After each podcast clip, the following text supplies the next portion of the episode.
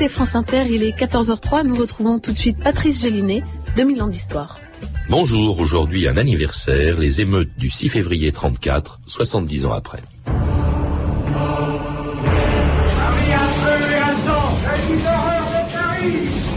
La révolution à Paris, des centaines de morts, des milliers de blessés, des vieux qui prennent extravagance à Paris, un sort où vous les voyez à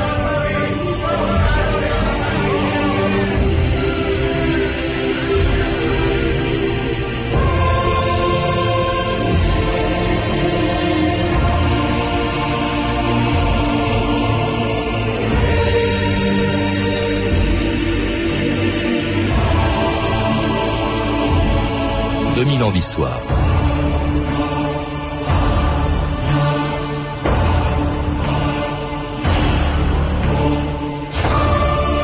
Il y a soixante-dix ans, jour pour jour, le six février mille neuf cent trente-quatre, à l'appel des ligues d'extrême droite, des milliers de manifestants s'étaient rassemblés place de la Concorde et boulevard Saint-Germain à Paris. Militants royalistes de l'Action française, membres des Croix de Feu, des Jeunesses patriotes ou de la Solidarité française, et même quelques anciens combattants communistes, ils étaient venus devant l'Assemblée nationale pour conspuer le nouveau gouvernement Daladier. Mais soudain, à dix-neuf heures, un coup de feu venu d'on ne sait où transformait la manifestation en émeute. Se sentant menacée, la police ripostait et après plusieurs heures d'affrontements d'une extrême violence, on comptait quinze morts et plus de mille quatre cents blessés dans les rues de Paris. À l'origine de cette émeute, la plus violente qu'ait connue la capitale depuis la Commune de dix-huit cent soixante et onze, la mort d'un escroc, Alexandre Stavisky, dans un chalet de Chamonix, le huit janvier mille neuf cent trente-quatre. Devant la cour d'assises s'ouvrent les débats de l'affaire Stavisky. Le jury entendra au cours du procès vingt inculpés, deux cent cinquante témoins, cinquante avocats. On se souvient que le scandale éclata à la suite de la découverte de faux bons du Crédit municipal de Bayonne. Au début de l'instruction judiciaire, des perquisitions furent opérées au siège des nombreuses sociétés créées par le grand escroc. Après la mort d'Alexandre Stavisky, qui s'était réfugié à Chamonix, l'action de la justice était éteinte en ce qui le concernait. Pascal Ory, bonjour. Bonjour, Patrice Gélinet. Vous êtes euh, historien, professeur à la Sorbonne et spécialiste de l'histoire politique et culturelle de l'Europe contemporaine, et vous, vous connaissez bien ce qui s'est passé il y a soixante-dix ans, jour pour jour, non loin d'ici, place de la Concorde, le six février mille neuf cent trente-quatre, des émeutes sanglantes, donc, dont la cause immédiate, on vient de l'entendre, c'est la mort suspecte de cet escroc, Alexandre Stavisky, qui, selon la police, euh, s'était suicidé, ça a paru très, très suspect. On, on peut peut-être rappeler en quoi cette affaire, Pascal Ory, a eu de telles conséquences. Comme d'ailleurs le, le dit la voix de cet homme qui vient sans doute des actualités cinématographiques de, de, de, de l'époque, euh, très clairement, il s'agit d'un escroc qui n'en est pas à son coup d'essai, qui en est à son coup de maître avec l'affaire du Crédit municipal de Bayonne et d'ailleurs aussi d'un autre crédit municipal, celui d'Orléans. C'est-à-dire que euh, il rebondit régulièrement après plusieurs condamnations et il cherche généralement à gruger, comme tout escroc qui se respecte, un certain nombre de bons citoyens euh, qui, la plupart du temps, vont lui confier euh, leurs économies. Alors là, le crédit municipal, c'est un coup de génie dans la mesure où ça suppose une autorisation en effet municipale et que donc des hommes politiques soient mouillés par l'escroc en question puisqu'ils doivent permettre l'ouverture d'un crédit euh, euh, local. Et c'est le cas du député-maire radical de, de Bayonne. Et euh, le personnel politique, en particulier radical, est éclaboussé par cette affaire. Notamment un ministre du gouvernement de l'époque qui s'appelait Albert Dalimier. Alors du coup, évidemment, personne ne croit vraiment au, au suicide de Stavisky, le, le huit janvier mille neuf cent trente-quatre. Hein, un trépas opportun, titre Le Figaro, et le Canard enchaîné ajoute, il s'est suicidé d'un coup de revolver qui lui a été tiré à bout portant. Alors, ça, ça, ça provoque des doutes, et évidemment, Euh, le, le gouvernement de l'époque euh, va démissionner, euh, le, le gouvernement Chautemps, et les ligues d'extrême droite s'emparent du scandale, ces ligues qui vont jouer un rôle essentiel dans le six février trente-quatre. Quelques mots peut-être, comment expliquer leur essor dans les années vingt, au début des années trente? Est-ce qu'on peut comparer euh, leur importance à celle qu'on peut avoir dans les années vingt en Allemagne, en Italie, euh, les fascistes ou les nazis? Alors, il faudrait d'abord définir le mot de, de ligue, qui est un peu ambigu. Il ne s'agit pas tout à fait d'un parti politique, puisque directement, elles ne prétendent pas se présenter aux élections, mais elles jouent le rôle de lobby, elles soutiennent éventuellement des candidats, et on peut dire que ce sont des organisations qui se rattachent au populisme de droite euh, autoritaire et d'extrême droite. Certaines sont clairement euh, proches du modèle fasciste, En France, elles sont peu importantes, mais elles existent, comme le francisme qui vient juste de se créer Bucard, quelques oui. mois plus tôt de, de Marcel Bucard, ou même la Solidarité française de François Coty, qui a quand même de, de fortes euh, tendances fascisantes. Et puis les grandes ligues, les Jeunesses patriotes, les volontaires nationaux, dont on va en reparler sans doute, qui euh, sont plus proches d'une droite autoritaire. Mais enfin, ce sont des organisations qui sont presque paramilitaires, elles sont presque toutes en uniforme. Il y a même à gauche, d'ailleurs, des organisations de jeunesse, communistes ou socialistes, euh, qui elles aussi sont, sont en uniforme. Est-ce que le, le, le, l'importance de ces ligues n'est pas liée aussi au fait que la France a été touchée, moins que les autres, mais a été touchée par la crise de vingt-neuf, Pascal Ory? Par la crise de vingt-neuf sans doute, avec retard, ce qui au départ a paru un très bon signe pour la santé de l'économie française. En fait, c'était un très mauvais signe, c'était un signe d'archaïsme, paradoxalement, que d'être touché un peu plus tard, aux alentours de l'année trente et un. Mais il y avait une crise politique qui était déjà là, et qui vient de la guerre, parce qu'on parle d'uniforme, on parle de chemises de toutes les couleurs, on parle de, d'organisations paramilitaires. Les paysans, il y a une culture, les voilà, vertes, voilà, il y a une culture de guerre qui est extrêmement présente. On va reparler des anciens combattants, qui sont quand même euh, euh, la structure porteuse de, d'une partie de ces ligues, et les références à la nécessité de, de se retrouver euh, soumis à une discipline, éventuellement une discipline de fer, mais en tous les cas, une discipline qui remonte à la guerre, ça c'est, c'est, très, c'est très présent, oui, dans, dans les esprits. Alors, les, les deux plus importantes, vous l'avez dit, Pascal Ory, ce sont l'action française de Charles Maurras et Léon Daudet, et puis les Croix de Feu, un mouvement d'anciens combattants dirigé par le colonel de La Rocque. La France ne construira rien sinon sous la protection d'un ordre préliminaire à base de moralité. Cette action préside à l'œuvre Croix de Feu. Le bolchevisme de Moscou vous conduirait à l'anarchie, au carnage, à la mort. L'imitation fasciste et naziste, en imposant à la France un régime contraire à ses aspirations, à son génie, contraire au respect de la personnalité, la rejetterait immanquablement vers les horreurs de la Révolution rouge. Nous n'appartenons à personne. Entraînés par le peuple lui-même, inspirés par la tradition, tendus vers l'avenir, nous sommes vraiment la grande collectivité de laquelle s'élève la voix de la sincérité, de la fraternité, de l'honneur. Nous sommes vraiment le symbole de la réconciliation française.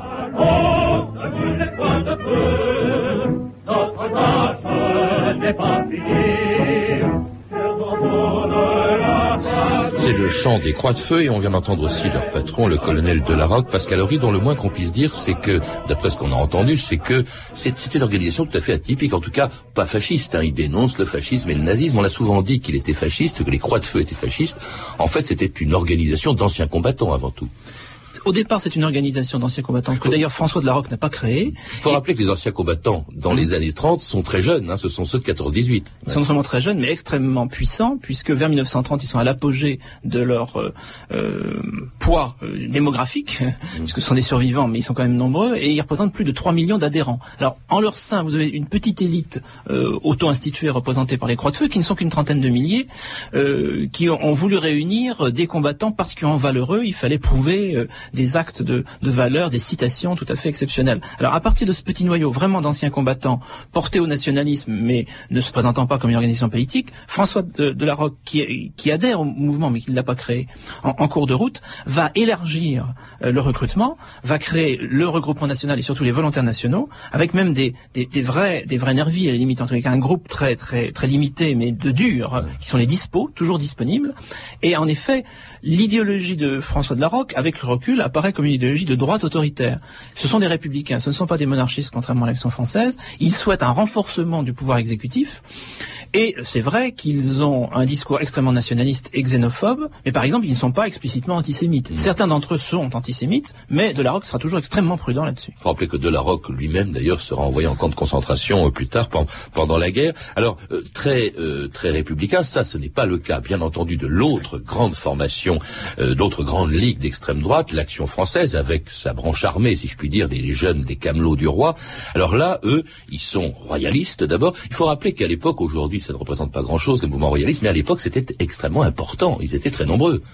D'une certaine façon, l'apogée quand même de l'Action française se situe quelques années auparavant, avant la condamnation pontificale de mille neuf cent vingt-six. On peut dire que jamais l'Action française n'a eu autant de prestige qu'entre la victoire de dix-huit et la condamnation par le pape, qui lui a porté un coup euh, qu'on peut considérer maintenant comme fatal. Donc en trente-quatre, c'est une organisation déclinante, mais qui continue à fasciner d'abord beaucoup de jeunes intellectuels, des gens comme Brasillac, et cetera, sont, sont des jeunes maurassiens qui commencent à, à, à faire parler d'eux, euh, grâce à la qualité littéraire de, de, du journal et à la réputation de théoricien euh, marmoréen de, de Charles Maurras. Mais en réalité, c'est une organisation en plein déclin, hein, en plein déclin, mais qui peut avoir une capacité de, de nuisance à l'égard du régime très forte, à, à travers entre autres les Camelots du roi, euh, qui vont être, au moment du six février, euh, parmi les plus violents dans la rue. Très antisémite hein, aussi. Ah, très antisémite, très anti-maçonnique, oui. très, anti très anti-protestant, euh, les États confédérés qui veulent le mal de la France. Oui. Très anti-républicain, ils oui, appellent la, la République lagueuse, très antidémocratique, et, et dont les chefs, justement, Charles Maurras et Léon Daudet, accusent même la démocratie et la République de vouloir entraîner la France dans une nouvelle guerre. On écoute Léon Daudet en mille neuf cent vingt-sept. Il ne faut pas oublier que les démocraties doivent être tout aussi belliqueuses que les conquérants. Il a levé en masse de mille sept cent quatre-vingt-douze, et là, pour le prouver, il n'y a que cette alternative, où la guerre, par impréparation, abandon, trahison, où le roi, ramenant la sagesse, la prospérité, l'honneur et la sécurité. Avant la République, vive le duc de Guise, et nous ferons roi. Vive les Camelots du roi, ma mère, vive les Camelots du roi. Ce sont des gens qui se foutent des lois, vive les Camelots du roi, et l'on s'en fout. Ah bah la République, et l'on s'en fout, la gueuse et de ses voyous. Vive Léon Daudet, ma mère, vive Léon Daudet, il prend les tueurs au collet, vive Léon Daudet, les égorgeurs de la police politique tremblent de peur à sa juste fureur. Et vive le roi! Ah bah la République, et vive le roi, la gueuse on la pendra à la lanterne. Et si on ne la pend pas, on lui cassera la gueule, et si on ne la pend pas, la gueule on lui cassera. Ah ça ira, ça ira, ça ira, tous les députés à la lanterne, ah ça ira, ça ira, ça ira. Tous les députés, on les prendra. Vous écoutez France Inter, deux mille ans d'histoire. Aujourd'hui, les émeutes du six février trente-quatre. Et cette chanson des Camelots du Roi est claire. Hein, il faut pendre les députés, abattre la gueule, c'est-à-dire la République. Alors justement, c'est ce qui va se produire, ou c'est ce que vont tenter de faire certains euh, membres de l'Action française le six février mille neuf cent trente-quatre, dans une manifestation euh, qui a lieu. Alors là, il faut quand même le, le dire, c'est tout de même assez rare dans les manifestations parisiennes, non pas contre la police, mais pour défendre le préfet de police, Jean Chiappe, qui vient d'être euh, limogé par le nouveau gouvernement Daladier, par le successeur de Chautemps, qui a démissionné à cause d'affaires Stavisky. Daladier limoge le préfet de police Jean Chiappe, parce que, je crois, Pascal Ory, il était très proche des ligues. Oui, l'argument officiel du gouvernement Daladier, qui n'est d'ailleurs pas encore investi, mais qui peut révoquer un préfet de police, ça c'est tout à fait possible, euh, c'est paradoxalement les négligences qui sont d'ailleurs claires de Jean Chiappe dans le suivi de l'affaire Stavisky. Mais ça c'est le prétexte. Tout le monde a compris qu'on voulait sanctionner un préfet de police qui d'ailleurs au départ était, vous savez, si on l'a choisi comme préfet de police quelques années auparavant, un républicain euh, au moins modéré, en tous les cas certainement pas sujet de, de sympathie factieuse, mais qui insensiblement, par populisme, par un effet de réseau euh, familial et autres, s'était rapproché des ligues et était apparu euh, aux yeux des républicains, euh, j'allais dire euh, pur et dur, comme trop complaisant à l'égard des ligues. Alors d'une certaine façon, le personnage va accélérer d'ailleurs son évolution politique à cause de ce euh, limogeage et va devenir un, un vrai euh, leader politique de droite, mmh. puisque d'une certaine façon, ça le, ça le libère. Donc c'est devenu un symbole et c'est très intéressant parce que Daladier n'a pas encore eu l'investiture, ça va être le sens des manifestations du six février. Le nouveau chef du gouvernement. Voilà. Oui. Et il a la réputation effectivement d'un homme à poigne, c'est la réputation qu'il aura jusqu'en, jusqu'à Munich et même un peu au-delà. Hein. C'est le taureau du Vaucluse. Et ça, c'est une, c'est une demande pressante de la part des, des plus républicains qu'on en finisse avec la compromission de certains, certaines élites avec les ligues. C'est donc parce que ce Daladier, justement, limoge Jean Chiappe, que les ligues appellent à, à manifester le six février mille neuf cent trente-quatre devant l'Assemblée nationale, une manifestation qui va dégénérer en émeute.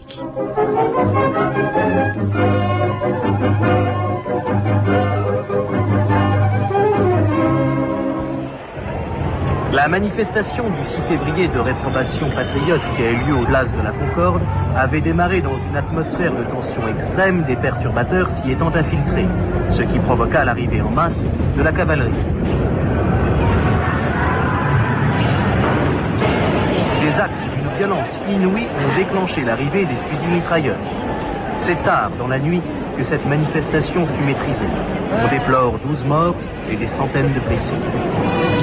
Alors en fait, il y aura quinze morts et non douze, comme vient de le dire cette archive. Euh, une émeute d'une violence inouïe, donc Pascal Ory, et qui, bien entendu, fait la une des journaux du lendemain, la revue de presse Stéphanie Duncan. Oui, là, toute la France est en émoi, bien sûr, au lendemain du six février trente-quatre. Dans la revue Gringoire, Joseph Kessel, le grand reporter et déjà écrivain à succès, donne une idée un peu de la folie de la manif. À la Concorde, dit-il, je vise un spectacle qui jamais ne s'effacera de ma mémoire. Les agents étaient massés au milieu de la place. Contre cette cuirasse humaine, battait le flot d'une foule, hurlant « Assassin !» Tous enragés, ils ont rompu les barrages, bousculé les agents, coupé les jarrets des chevaux et forcé l'entrée du pont menant à l'Assemblée. Alors, les gardes mobiles ont perdu la tête, ils ont tiré. À droite, la presse est très en colère et accuse le gouvernement. « Ce qui s'est passé hier est affreux !» écrit le journal des débats. « Il n'y a pas eu de journée plus troublée et plus sanglante depuis la Commune. Le cabinet Daladier, qui a commencé par l'incohérence, est passé à la brutalité. » Alors, le ton est encore plus violent à l'extrême droite. On a tué d'honnêtes citoyens qui demandaient justice, s'indigne la revue Candide. C'était des voleurs, ce sont maintenant aussi des assassins. Alors eux, c'est bien sûr le gouvernement, les radicaux. Dans l'Action française, Léon Daudet déverse un flot d'injures. Un gouvernement de crapules, dit-il, que préside le misérable Daladier, aidé d'un effroyable banquier, le sieur Fro, assisté de Paul Boncourt, miroir à filles, raclure de cabaret de nuit, a fait tuer hier des Français désarmés, debout pour sauver leur patrimoine pillé et l'honneur de leur patrie. Alors que Paris Soir, hein, le plus gros tirage de l'époque, réclame un changement de gouvernement, seul moyen selon lui de sauver la République, Léon Daudet, lui, dans, donc, dans l'Action française, se déclare prêt, je cite, à verser son sang pour l'anéantissement du régime de mort appelé République et pour le roi qui seul, dit-il, peut nous délivrer. D'ailleurs, l'Action française euh, publie un manifeste de, du prétendant, le duc de Guise. Français, voilà où vous ont conduit soixante années de République. Français de toutes conditions, de toute origine, c'est l'heure de vous rallier aux principes monarchiques. Alors, au lendemain du six février trente-quatre, les communistes ne donnent pas cher non plus de la République. Régime de boue et de sang, écrit l'Humanité. Dans la décomposition actuelle du capitalisme, ils étalent toute leur ignominie. Le gouvernement dit démocratique, sa chambre dite de gauche, les socialistes sont les vrais responsables, dit l'U M A. Alors pour le quotidien socialiste Le Populaire, il ne fait aucun doute que la manifestation avait pour but le renversement du régime. C'était, écrit Le Populaire, un complot organisé avec soin par les formations fascistes contre le régime républicain. Même analyse dans le journal Tendance Radicale, L'Œuvre, qui cependant fait confiance aux Français. Le peuple de chez nous n'est pas mûr pour les camps de concentration à l'allemande. Il sait le prix des institutions de liberté. Euh, quelques mots commentaires peut-être, Pascal Ory, sur euh, ces articles de journaux au lendemain du six février trente-quatre. D'abord peut-être sur la violence. Comment expliquer la violence de ce qui s'est produit à Paris? On n'a jamais vu ça. Euh, on, est, on est très loin de ce qui s'est passé en mai soixante-huit. On n'a jamais vu ça depuis la Commune de Paris. Pourquoi? Qui est responsable de cette violence?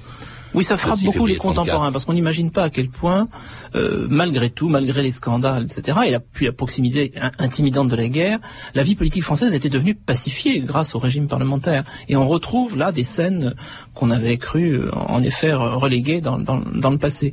Je crois que c'est dû quand même à la combinaison d'une crise économique qui, donc, on l'a dit tout à l'heure, touchait enfin, j'allais dire, la France, donc qui se traduit par une déstabilisation industrielle et surtout beaucoup de chômage, et puis une crise de confiance dans les institutions, oui, qui, elle, remonte plus haut. Mais si remonte à la guerre. six février trente-quatre, il y a un coup de feu, hein, il y a un coup de feu qui est parti, on n'a jamais su d'où il venait, je crois que c'était des Tuileries.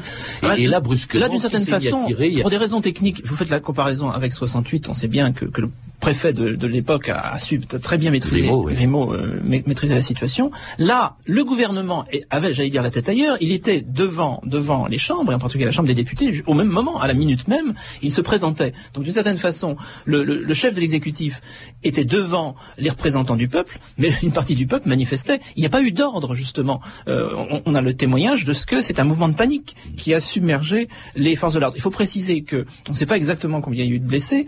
Bon, mille quatre cents, c'est un chiffre chiffre large donné par la presse après, il y a eu un peu plus de trois cents, je crois que c'est trois cent vingt-huit blessés hospitalisés, c'est le seul, la seule statistique dont on dispose, mais il y a une centaine de blessés dans les forces de l'ordre. Ça vous donne une idée de la violence, parce que d'habitude, quand même, les forces de l'ordre sont moins touchées bah que oui, ça. Il y avait des manifestants qui coupaient un les tiers des blessés les chevaux avec des lames ah. de rasoir, et cetera. Cela dit, sur les quinze morts, il y a un seul policier voilà, qui a été tué. Hein. En revanche. Alors, est-ce qu'on peut parler aussi, on l'a euh, entendu à l'instant, le, le populaire parle de complot. Est-ce qu'il y a eu volonté délibérée de la part des ligues de renverser ce jour-là la République, Pascal Ory? Non, aujourd'hui, on peut dire qu'il n'y a pas de complot. De certaine façon, il y en a presque trop.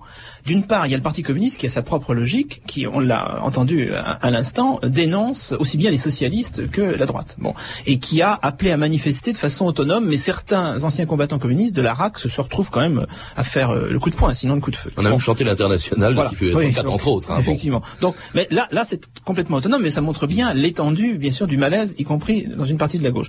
Et puis, d'autre part, il y a effectivement une sorte de conjuration, sinon de complot, de conseillers municipaux de droite de l'hôtel de ville qui souhaitent empêcher le gouvernement Daladier et qui vont réussir de certaine façon. Eux, ils souhaitent non pas un renversement du régime, mais sans doute une réforme, et en tous les cas, un homme à poigne qui serait Gaston Doumergue. Et là, il y a, y a un projet pour faire venir Gaston Doumergue au pouvoir, ça c'est clair. Oui. Mais un complot, bien sûr monarchiste, non. Et les monarchistes n'en seraient pas capables. Et un complot fasciste, encore moins.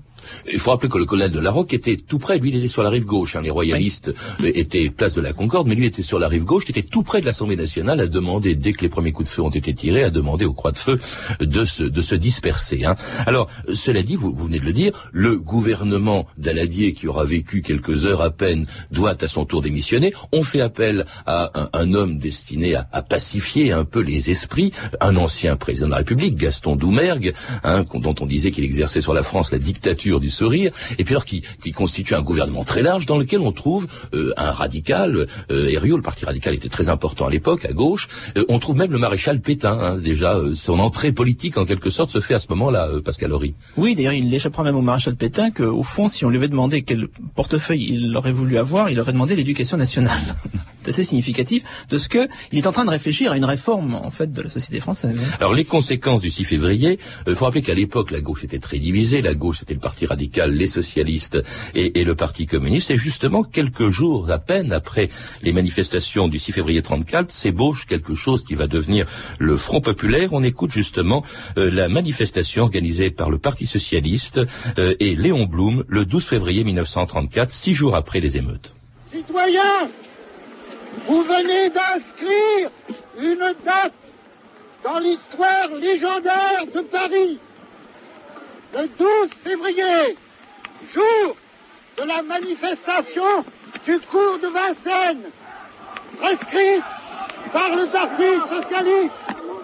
Il ne laissera pas toucher aux libertés. Il ne laissera pas toucher à la République. La preuve est faite. La province soulevée tout entière. Paris rassemblée dans cette manifestation signifie aux hommes du fascisme et du royalisme qu'ils ne passeront pas.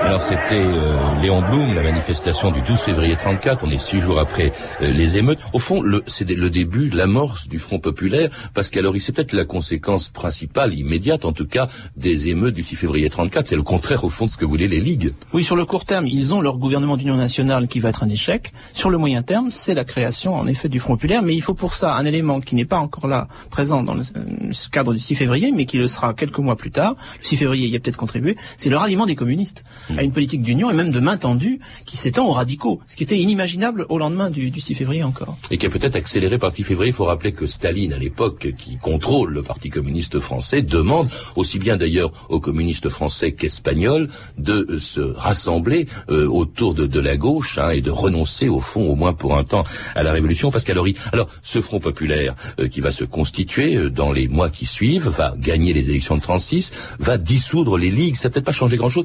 Au fond, qu'est-ce qui reste aujourd'hui, soixante-dix ans après, du six février trente-quatre ? ben, ces ligues avaient un projet qu'on peut qualifier de populiste et d'autoritaire, qui va se traduire d'abord dans Vichy, puisque La Rocque, avant de gagner la résistance, s'est rallié dans un premier temps à, à Pétain, et d'une certaine façon, dans le gaullisme de l'après-guerre, on retrouve l'aspiration à une république dont l'exécutif soit renforcé. Donc, certains, certains anciens des ligues se sont retrouvés dans le gaullisme, même si d'autres sont allés jusqu'au fascisme. Il y a eu une répartition, à mon avis, assez logique, liée à l'ambiguïté politique de, de ces gens-là. Et au-delà, dans les années soixante, soixante-dix, quatre-vingts, quatre-vingt-dix, aujourd'hui, au début du vingt et unième siècle, est-ce qu'il n'y a pas, chez certains Français, une nostalgie de l'époque de ces ligues?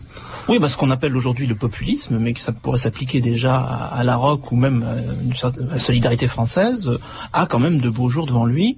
Ça ne prend pas forcément la forme institutionnelle des ligues, mais je pense que euh, on ne serait pas étonné de voir des, des mouvements un peu violents et euh, nationalistes ressurgir sous nos yeux. Oui. Merci Pascal Ory de nous avoir rappelé donc le six février mille neuf cent trente-quatre, soixante-dix ans jour pour jour après qu'il se soit produit, donc à Paris. Je rappelle que vous venez de publier chez Perrin un livre qui est une réflexion hein, sur le fascisme en général et qui s'appelle tout simplement Du fascisme. À lire également une biographie du colonel de La Rocque, une biographie de Jacques Nobécourt, publiée il y a quelques années déjà chez Fayard. Vous avez pu entendre des archives tirées du documentaire réalisé par Robert Mugnereau pour France trois en mille neuf cent quatre-vingt-quatorze, le six février trente-quatre, un fascisme à la française, ainsi qu'une archive pâtée de mille neuf cent trente-quatre disponible en vidéo chez Montparnasse Éditions. Vous pouvez, vous le savez, retrouver ces renseignements en contactant le service des relations avec les auditeurs au zéro huit cent quatre-vingt-douze soixante-huit dix trente-trois, trente-quatre centimes d'euros la minute, ou consulter le site de notre émission sur franceinter point com. C'était deux mille ans d'histoire, à la technique Benoît Massir, documentation et archivina Virginie Bloch-Lené et Claire Tesser, revue de texte Stéphanie Duncan, une réalisation de Anne Kobilac. Une émission de Patrice Gélinet.